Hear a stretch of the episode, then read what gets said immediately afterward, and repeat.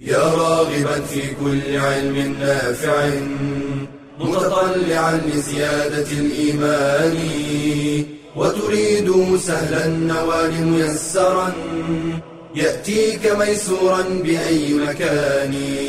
زاد زاد أكاديمية ينبوعها صاف صاف ليروي غلة الظمآن.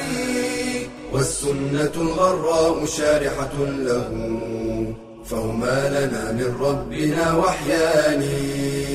بشرى لنا زاد أكاديمية للعلم كالأزهار في البستان.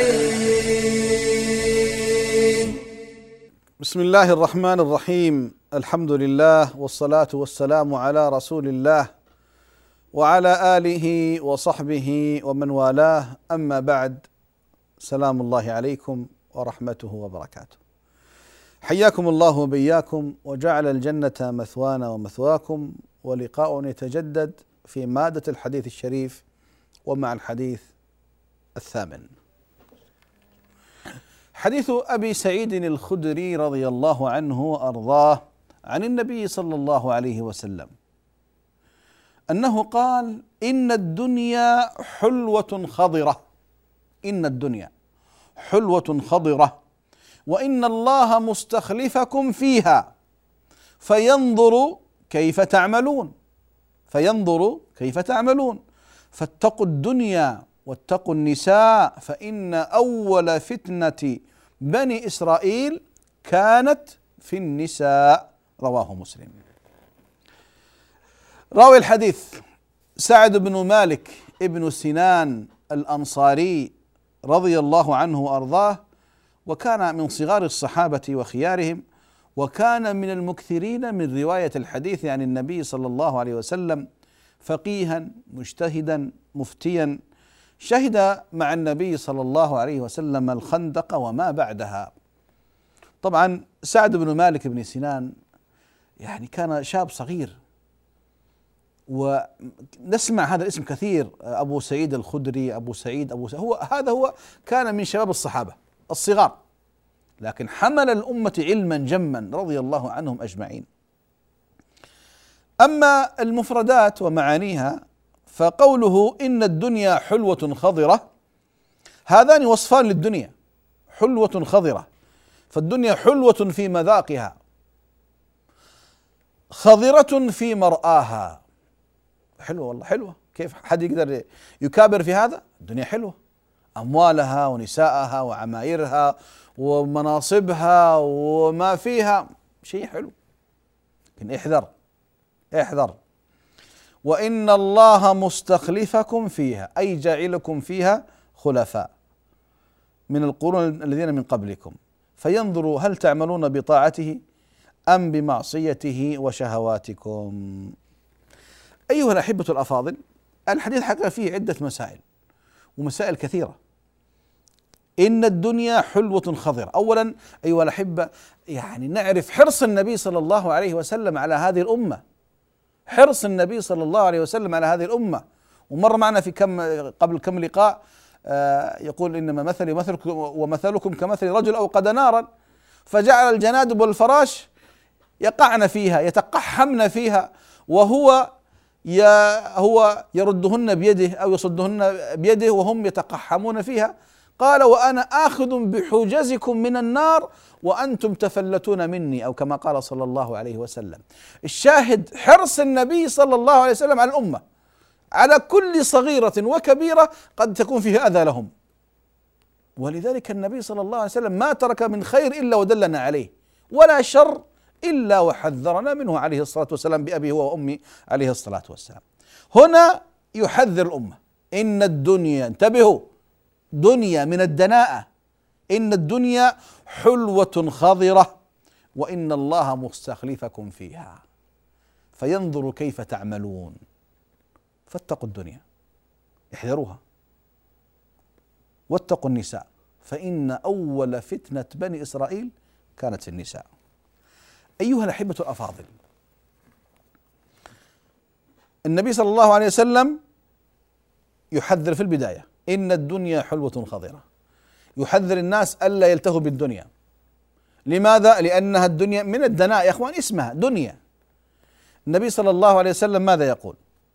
لو كانت الدنيا تعدل عند الله جناح بعوضة ما سقى منها كافرا شربة ماء.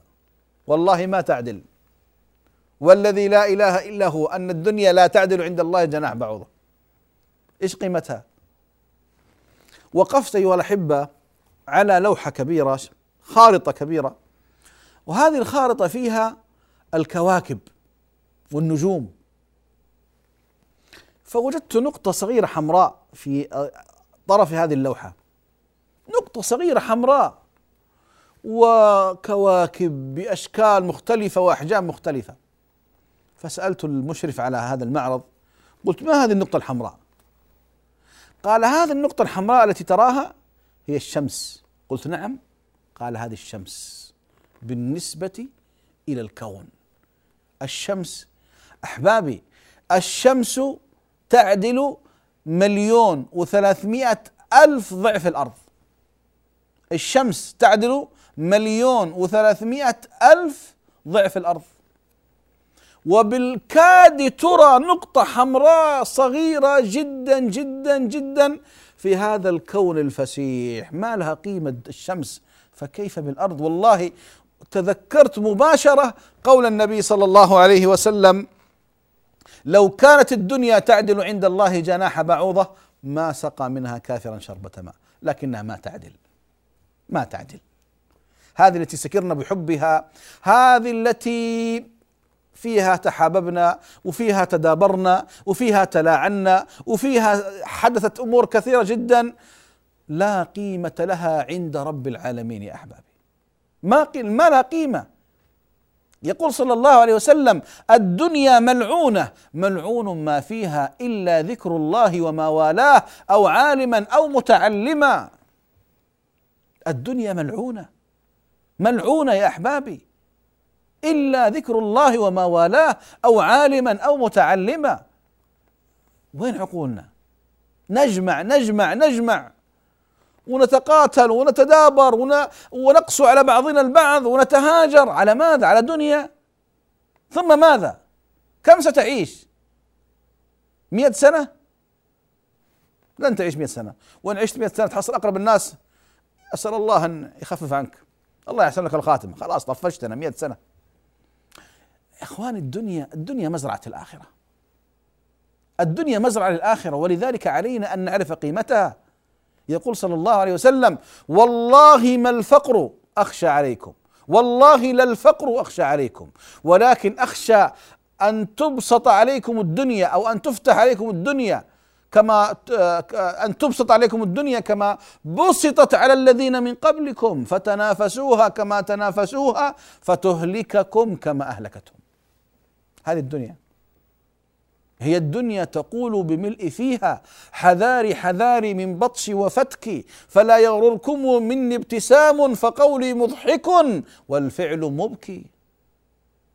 الفعل مبكي. انظر للتاريخ الأمم القبائل الدول أين ذهبت؟ لا لا لا. الأموال الأموال. ثم ماذا؟ يا احبابي الدنيا مزرعة للآخرة. يقول صلى الله عليه وسلم إن مثل الدنيا للآخرة كمثل أحدكم يضع إصبعه في اليم فلينظر بماذا يرجع. اذهب إلى البحر وضع اسمك في البحر إصبعك ثم اسحب الإصبع. انظر إلى هذه القطرات التي تعلق بإصبعك. هذه الدنيا والآخرة ذلك البحر المتلاطم. في نسبة وتناسب؟ والله ما في نسبة ولا في تناسب.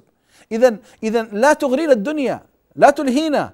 يعني الدنيا يعني فيها التعب وفيها النصب وفيها الألم وفيها الحزن وفيها الشقاء وفيها التعاسة وفيها الفقر وفيها المرض وفيها الموت وفيها وفيها وفيها وفيها. لن تسلم من سلمة واحد ما حتسلم من الثاني. إذا دخل أهل الجنة الجنة نادى منادي يا أهل الجنة إن لكم أن تحيوا فيها فلا تموتوا أبدا. إن لكم أن تشبوا فيها فلا تهرموا أبدا. إن لكم أن تصحوا فيها فلا تسقموا أبدا. إن لكم أن تسعوا فيها فلا تشقوا أبدا. يا أهل الجنة خلود فلا موت. يا أهل النار خلود فلا موت. ما في نسبة ولا تناسب. والله ما في نسبة ولا تناسب. فاصل. ثم نعود إليكم بإذن الله تعالى.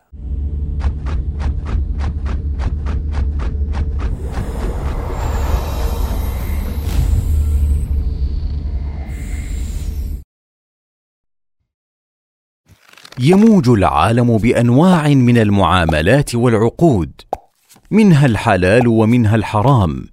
فهل تعلم هذا من ذاك؟ فيلزم التاجر أن يتعلم فقه البيوع.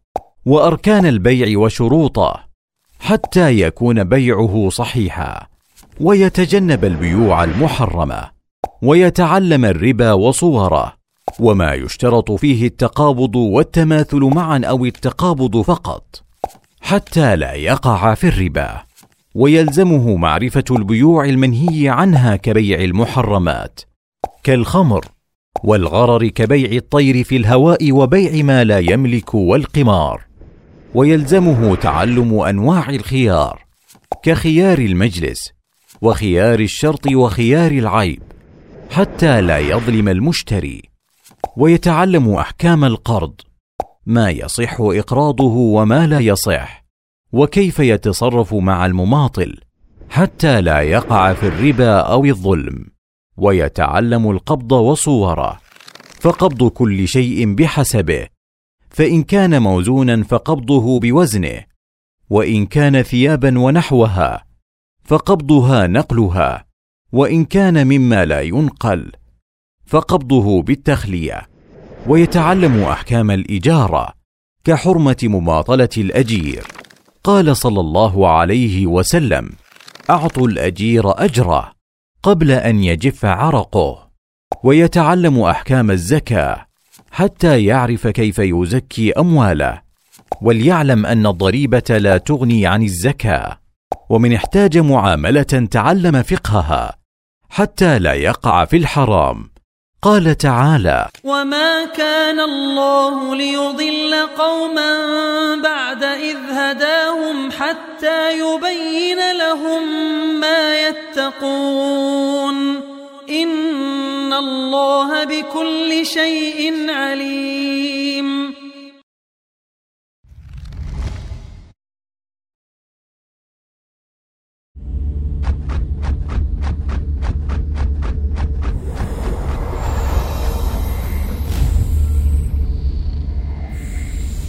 بسم الله الرحمن الرحيم. الحمد لله رب العالمين والصلاة والسلام على أشرف المرسلين نبينا محمد صلى الله عليه وعلى آله وصحبه وسلم تسليما كثيرا.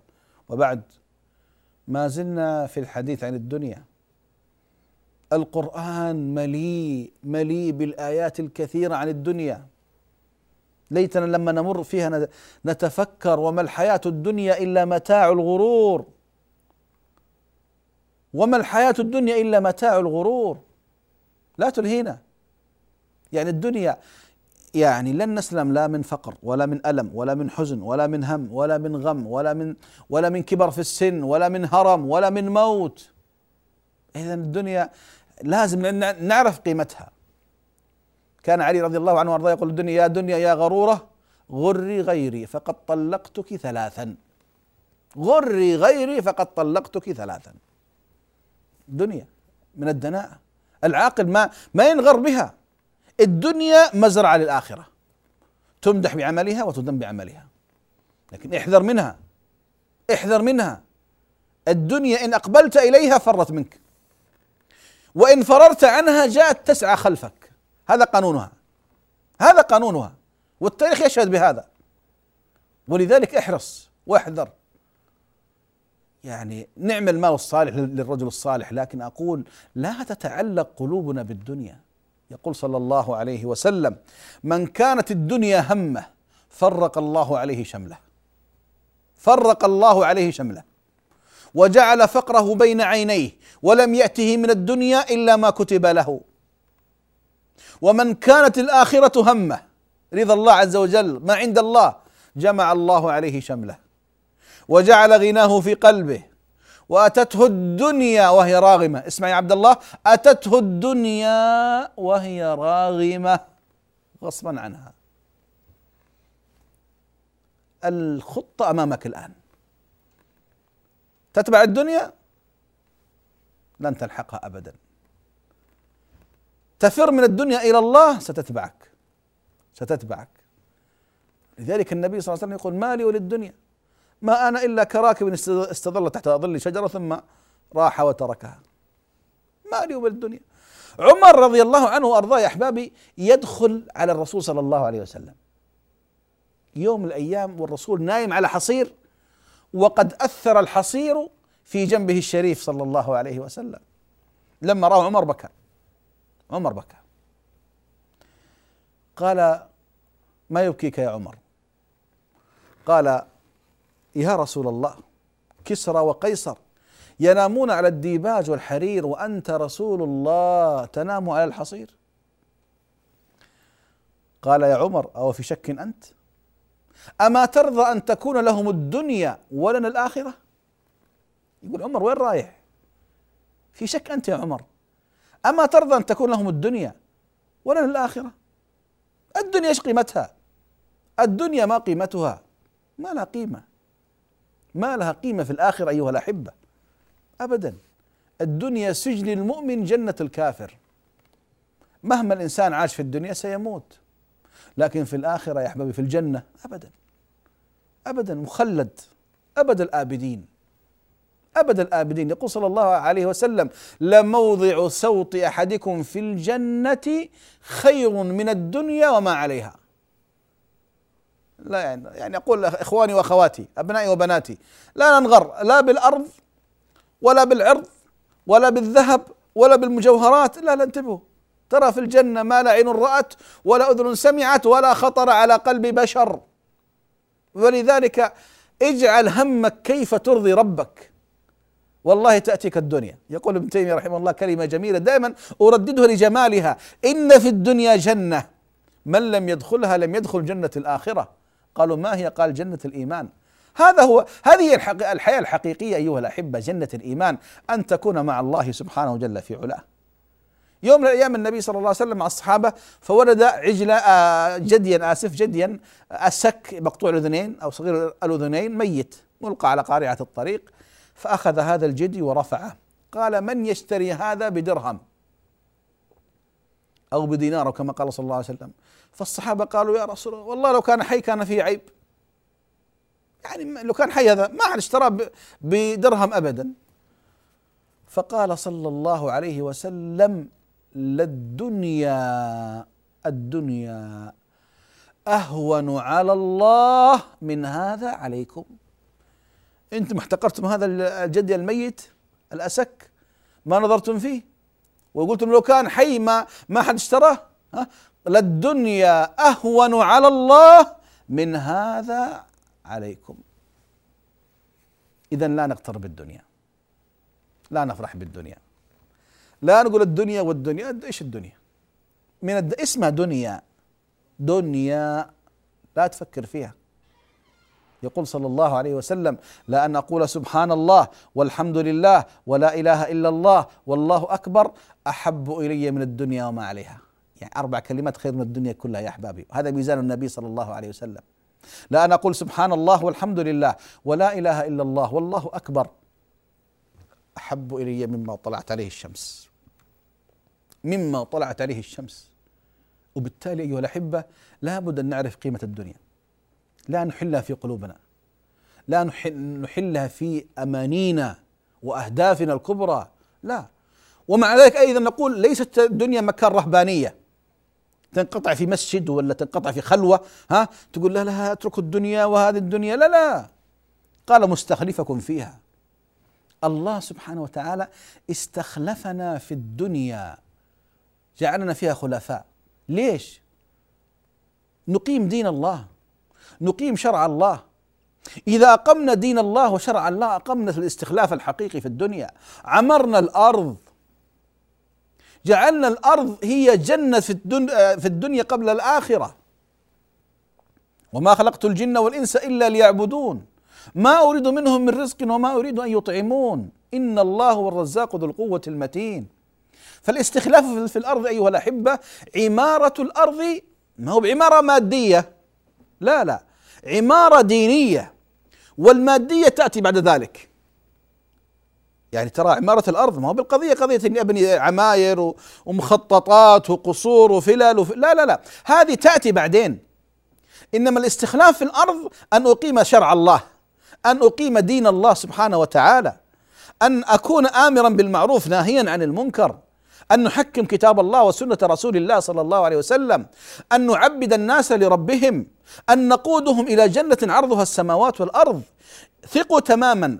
متى ما عبدنا الناس لله وأقمنا شرع الله استخلفنا الله حققنا الاستخلاف ثم بعد ذلك ستخرج الأرض خيراتها وكنوزها وما فيها من خير وفعلا تصبح الدنيا استخلاف معنوي واستخلاف مادي. هكذا كان الصحابة يا أحبابي. الصحابة رضوان الله عليهم لما أقاموا دين الله والسلف الصالح فعلا عمروا الدنيا بالدين وعمروا الدنيا ببنائها. أنت لما تذهب الآن إلى الأندلس إلى أسبانيا وتشوف تراث المسلمين البناء الذي هنا الذي هناك خلفه المسلمون في الأندلس فعلا عمروا الأرض العمارة المادية. العمارة المادية. لكن عمروها لما عمروها العمارة الدينية. فلما تركوا العمارة الدينية سلب الله من أيديهم العمارة المادية. فالاستخلاف قال فينظر فإن وإن الله مستخلفكم فيها. استخلافنا أن نطيع الله وأن ننشر الطاعة وألا نعصي الله وأن نبعد المعصية. هذا الاستخلاف يا أحبابي. الاستخلاف فعلا أن نقيم شرع الله أن نحكم كتاب الله وسنة رسول الله أن نقيم الدين في كل شيء. هذا الاستخلاف. ما الفائدة؟ الاستخلاف بناء يا أخواني الغرب أفضل منا واحسن منا بمراحل. الغرب والشرق في الأبنية والعمائر وناطحات السحاب والتقدم التكنولوجي و و لكن هل هم هل هم فعلا آه، يعني عمروا الأرض؟ عمروا الأرض بإيش؟ عمران مادي بدون روح بدون قيمة؟ لا والله ما له قيمة. والله أنا أنا قيمتي في ماذا؟ أنا قيمتي في ديني في عقيدتي في قرآني في سنة نبيي صلى الله عليه وسلم. أما الأشياء هذه المادية البحتة المادية المجردة هذه لا تقدم ولا تؤخر. مطلوبة لكن مطلوبة بعد إيش؟ بعد الدين. بعد الدين. فاصل ثم نعود إليكم بإذن الله وصلى الله على محمد.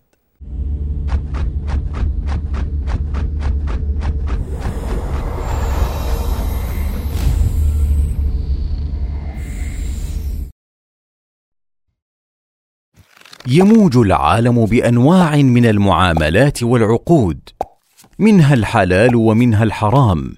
فهل تعلم هذا من ذاك؟ فيلزم التاجر أن يتعلم فقه البيوع وأركان البيع وشروطه حتى يكون بيعه صحيحا ويتجنب البيوع المحرمة ويتعلم الربا وصوره. وما يشترط فيه التقابض والتماثل معا أو التقابض فقط. حتى لا يقع في الربا. ويلزمه معرفة البيوع المنهي عنها كبيع المحرمات كالخمر والغرر كبيع الطير في الهواء وبيع ما لا يملك والقمار. ويلزمه تعلم أنواع الخيار كخيار المجلس وخيار الشرط وخيار العيب حتى لا يظلم المشتري. ويتعلم أحكام القرض ما يصح إقراضه وما لا يصح وكيف يتصرف مع المماطل حتى لا يقع في الربا أو الظلم ويتعلم القبض وصوره. فقبض كل شيء بحسبه فإن كان موزونا فقبضه بوزنه وإن كان ثيابا ونحوها فقبضها نقلها وإن كان مما لا ينقل فقبضه بالتخلية. ويتعلم أحكام الإجارة كحرمة مماطلة الأجير. قال صلى الله عليه وسلم أعطوا الأجير أجره قبل أن يجف عرقه. ويتعلم أحكام الزكاة حتى يعرف كيف يزكي أمواله وليعلم أن الضريبة لا تغني عن الزكاة. ومن احتاج معاملة تعلم فقهها حتى لا يقع في الحرام. قال تعالى وما كان الله ليضل قوما بعد إذ هداهم حتى يبين لهم ما يتقون إن الله بكل شيء عليم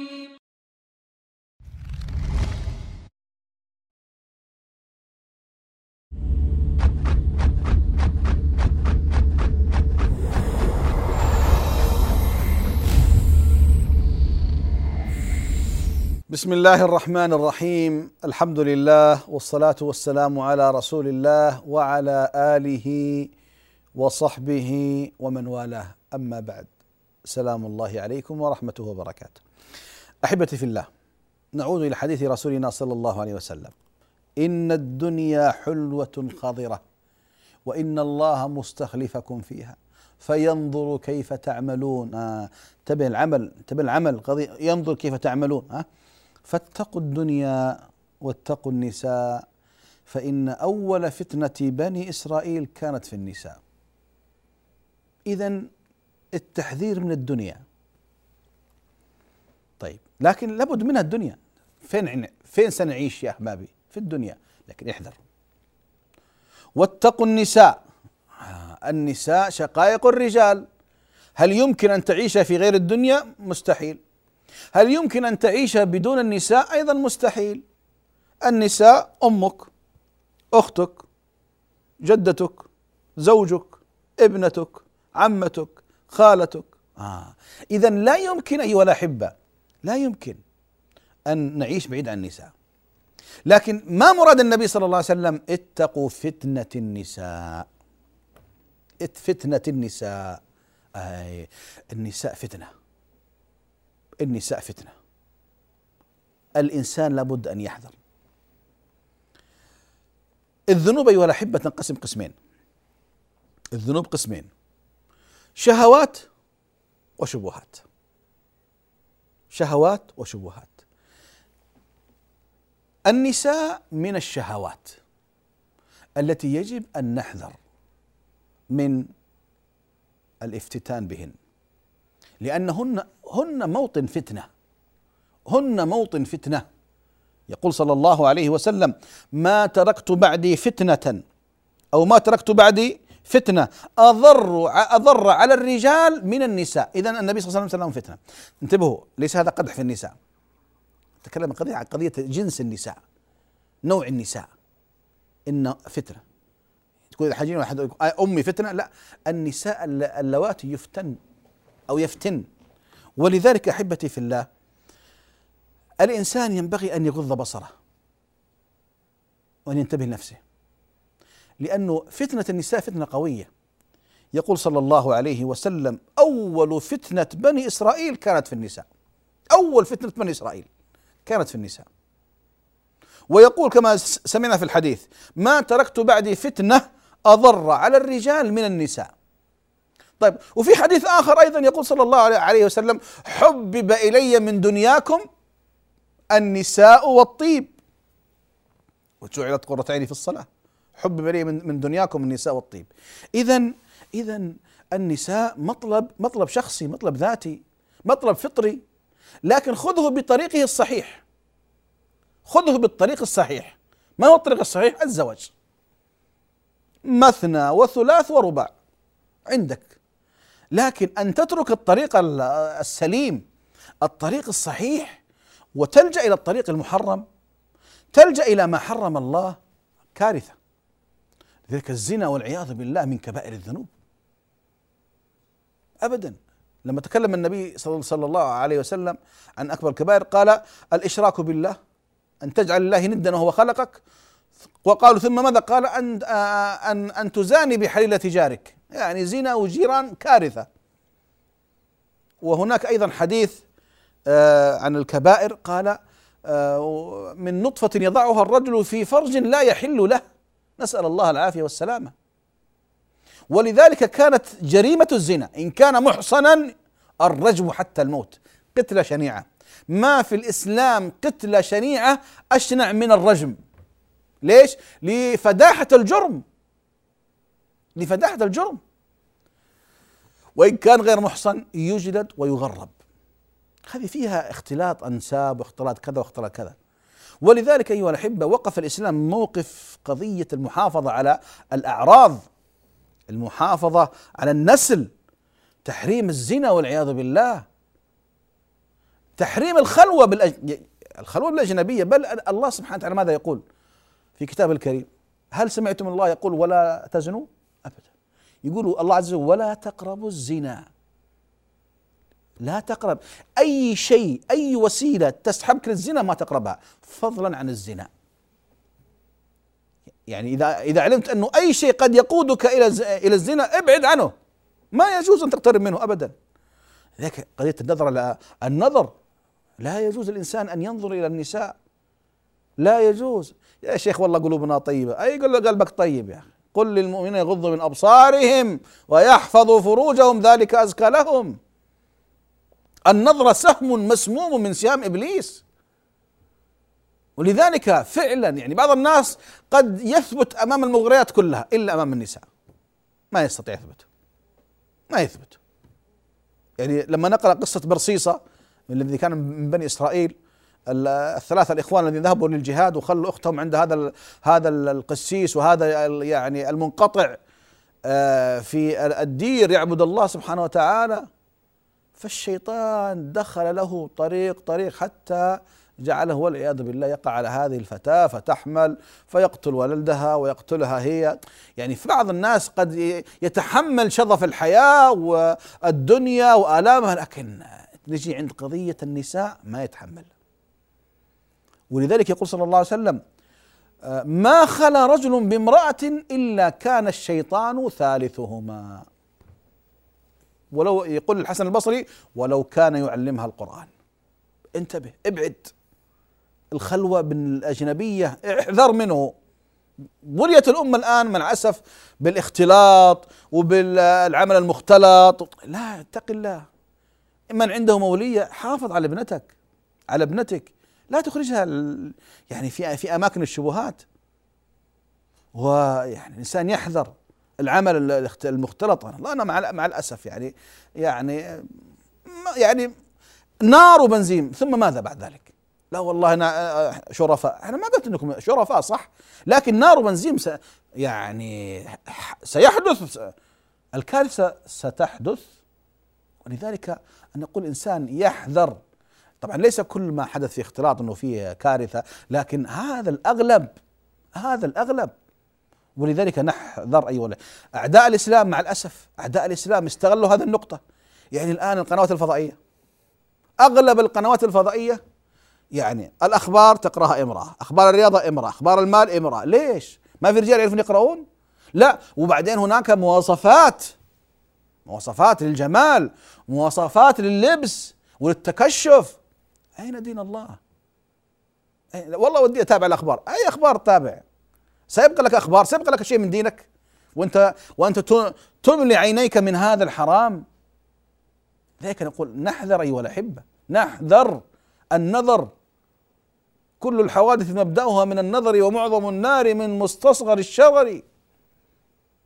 كم نظرة فتكت في قلب صاحبها فتك السهام بلا قوس ولا وتر. لذلك أنا أقول نحذر وننتبه غض بصرك غض طرفك. آه، لا تترك لأن الان يعني كما قلت بولينا مع الأسف. الإعلانات نساء، المجلات نساء، الجرائد نساء، الصحف نساء، القنوات، الإنترنت، المواقع. وأصبح الوصول إلى هذه الأمور سهل جدا. وأيضا بولينا كذلك بقضية الأغاني والموسيقى والمسلسلات والأفلام. يا أخ يا, أناس يا أحبابي أين الإسلام؟ طيب إذا كان الشر انتشر الإنسان ينتبه لنفسه. حافظ على دينك حافظ على عقيدتك حافظ على إيمانك حافظ على خوفك من الله سبحانه وتعالى. يا إخواني أعداء الإسلام ماذا يقولون؟ كأس وغانية يفعلان بأمة محمد أقوى أو ما لا يفعله مئة مدفع. الشهوات ولذلك أيها الأحبة الإنسان يحرص ابتعد عن كل وسيلة قد تسحبك إلى هذه القضية. فاتقوا الدنيا واتقوا النساء فإن أول فتنة بني إسرائيل في النساء. وهذه فتنة دائمة دائمة أيها الأحبة. ويعني أنا أختم بطرفة آه، رجل يقول إن النساء شياطين خلقن لنا نعوذ بالله من شر الشياطين. فردت عليه امرأة صالحة تقول إن النساء رياحين خلقن لكم وكلكم يهوى شم الرياحين. وبالتالي أيها الأحبة قضية لا تمدح لذاتها ولا ولا تذم لذاتها. القضية قضية التقوى. اتقوا الدنيا واتقوا النساء. لذلك أيها الأحبة في هذا الزمان الإنسان يجب عليه أن يحذر أن يحذر من الدنيا وما فيها وأن يحذر من النساء.